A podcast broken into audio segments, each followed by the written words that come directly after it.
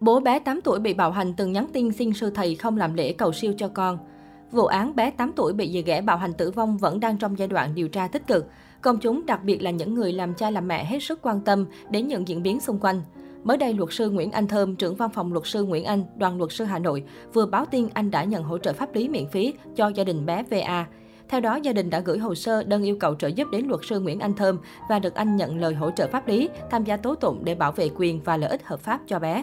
Vụ việc không chỉ thu hút sự quan tâm của dư luận Việt Nam mà còn nhận được sự quan tâm của dư luận quốc tế khi nhiều trang báo nước ngoài đưa tin bình luận. Đặc biệt dư luận đã đặt nhiều câu hỏi về trách nhiệm của Nguyễn Kim Trung Thái, cha đẻ của bé gái trong việc để xảy ra việc bé gái bị mẹ kế bạo hành đến không qua khỏi. Được biết, ngày Nguyễn Kim Trung Thái vẫn đang tại ngoại đã nhắn tin với sư thầy ở chùa bày tỏ mong muốn không làm lễ cầu siêu cho con gái mình. Khi bé VA mất, sư thầy có tổ chức lễ cầu siêu cho con.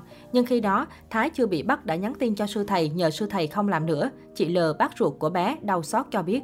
Vào sáng 31 tháng 12, dựa trên nguyện vọng của gia đình, chùa Tường Nguyên, quận 4 đã tổ chức lễ cầu siêu cho hương linh bé VA. Tại thời điểm đó, do tinh thần chưa ổn định nên chị NTH mẹ ruột vẫn đang ở Bà Rịa Vũng Tàu không thể đến tham dự.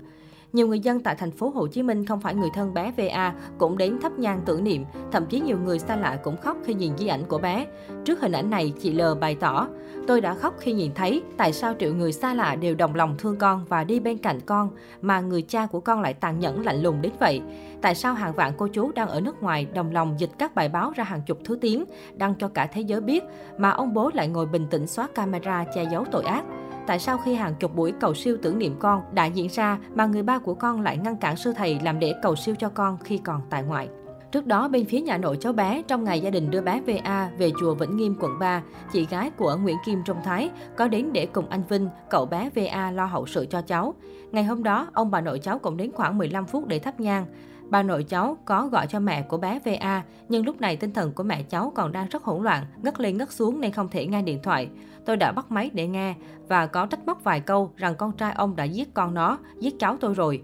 Thì ông bà nội bé có trả lời rằng giờ sự việc đã xảy ra, gia đình bên ấy có trách mắng gì cũng đành chịu, anh Vinh cho biết.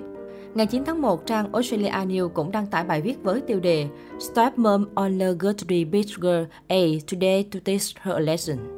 Tạm dịch, mẹ kế bị cáo buộc đánh bé gái 8 tuổi đến chết để dạy dỗ con học, nêu rõ các tình tiết của vụ án cũng như tội ác của dì ghẻ Nguyễn Võ Quỳnh Trang.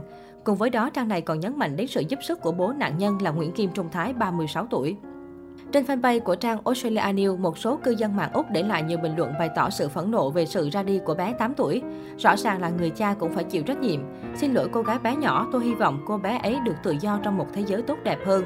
Người phụ nữ kia sẽ phải trả giá cho tội lỗi của cô ta gây ra.